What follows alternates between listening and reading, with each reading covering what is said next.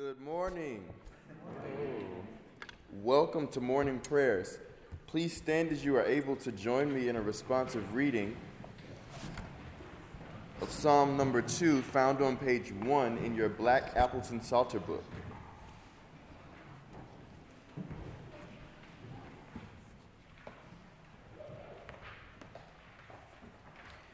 Why do the nations conspire and the peoples plot in vain?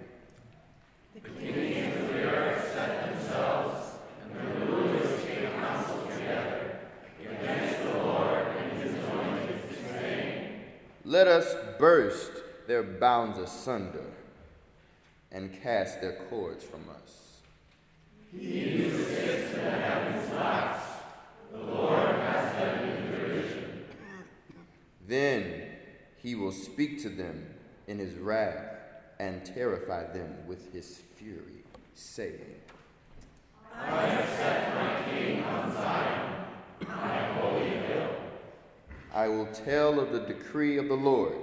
He said to me, You are my son. Today I have begotten you. Ask of me, and I will make the nations your heritage, and the ends of the earth your possession.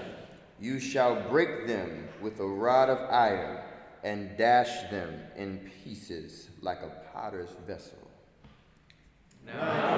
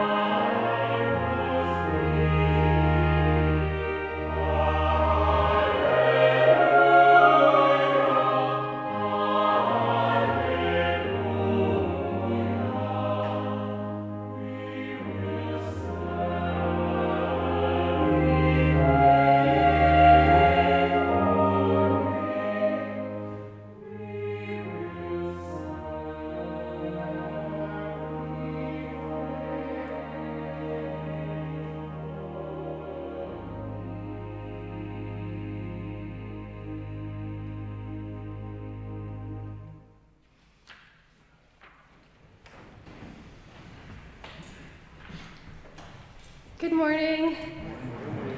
I'd first like to start off by saying that you have the most epic voice in the world. um, thank you all for joining me. I know it's a little too early to function, at least for me, so I really appreciate it. Um, I'll start off the morning with a reading from 1 Corinthians 13, which is probably the most read passage in this church. um, so I will begin. If I speak in the tongues of men or of angels, but do not have love, I am only a resounding gong or a clanging cymbal.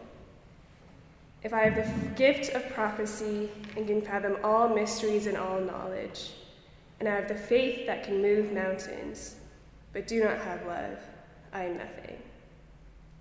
If I give all I possess to the poor and give over my body to hardships that I may boast, but do not have love, I gain nothing. Love never fails. But where there are prophecies, they will cease. Where there are tongues, they will be stilled. Where there is knowledge, it will pass away. And now these three remain faith, hope, and love. But the greatest of these is love. So last week, I was hanging out with my friend David, and he asked me, Have you grown in your capacity to love this year? And I had no idea how to answer that, so I asked him, Why on earth would you ask me something like that? And he said he thinks that our lives are measured in our capacity to love. And I thought that was so profound, especially because it was so simple. I think here at Harvard, I've struggled with this question of what really is important. And when there isn't a clear criterion, I usually resort to just putting myself or my comfort or my happiness first. And as much as I wouldn't like to admit it, I think my senior year was a really good example of this. I was going through the job search, and my career choices were largely around more so things that could make me impressive or respected or liked or powerful. And I remember being so stressed and caught up in this that I neglected one of my best friends who was going through a really difficult time, and I didn't even know that she was. I remember, like, sometimes I would just ignore people in the dining hall because I thought it'd be too tiresome or too burdensome to talk to someone. I realized that this is kind of reflective of a larger mindset that I've had at Harvard, not knowing necessarily what is important, so falling short of this mandate to love more oftentimes than I'd like to admit. What are we to prioritize here at Harvard? Is it our career? Is it extracurriculars to make an impact here?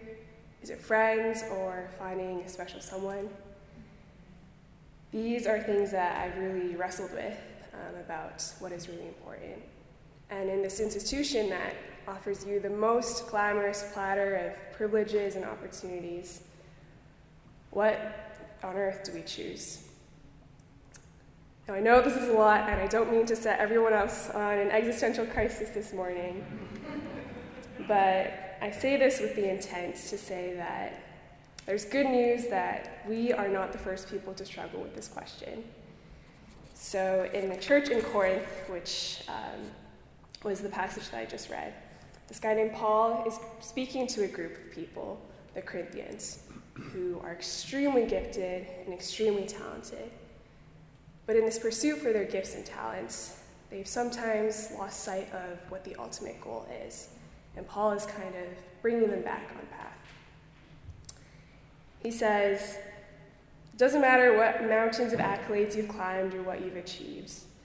Above all else, it's important to become a person who knows how to give and receive love. That if you don't know what love entails and what that means, you miss the whole point of life. He says, even if you are the most educated and privileged and perfect person in the entire world, he literally says that you might be able to speak in the language of angels. Like, what does that even mean? That's like amazing.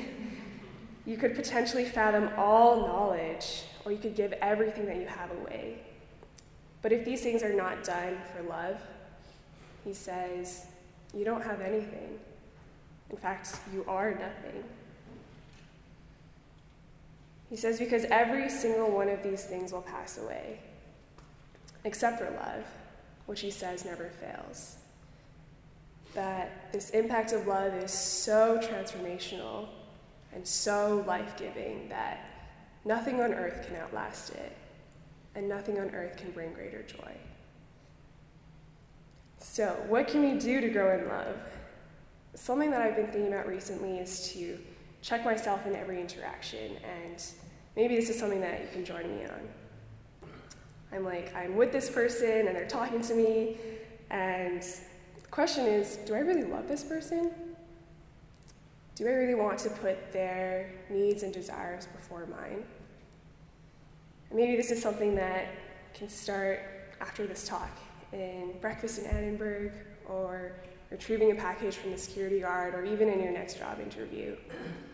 I wonder what my life would be like if everything was centered on love, if the whole purpose of this entire community was the ultimate goal of receiving and giving love.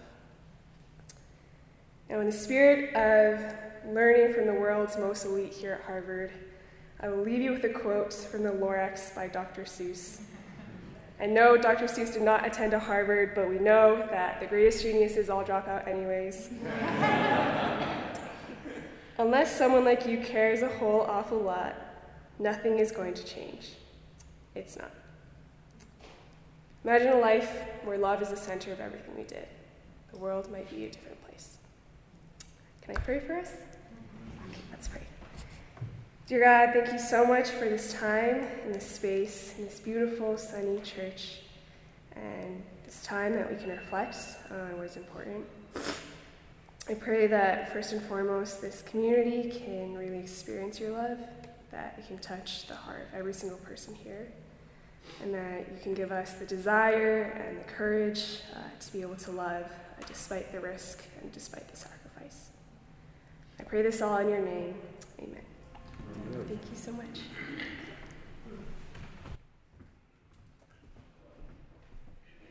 Please join me in the Lord's Prayer. Our Father, who art in heaven, hallowed be thy name.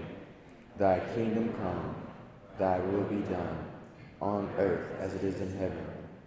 Give us this day our daily bread, and forgive us our trespasses, as we forgive those who trespass against us Lead us not into temptation, but deliver us from evil.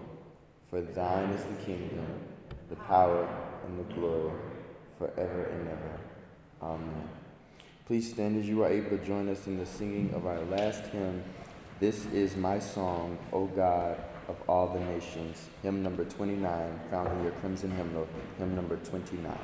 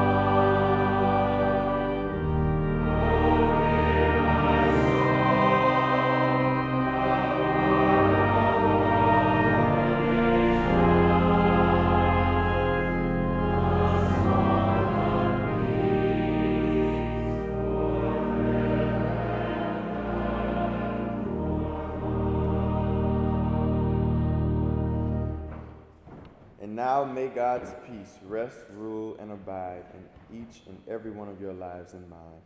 And this, from this day on until we meet again, let all the people say, Amen. Amen.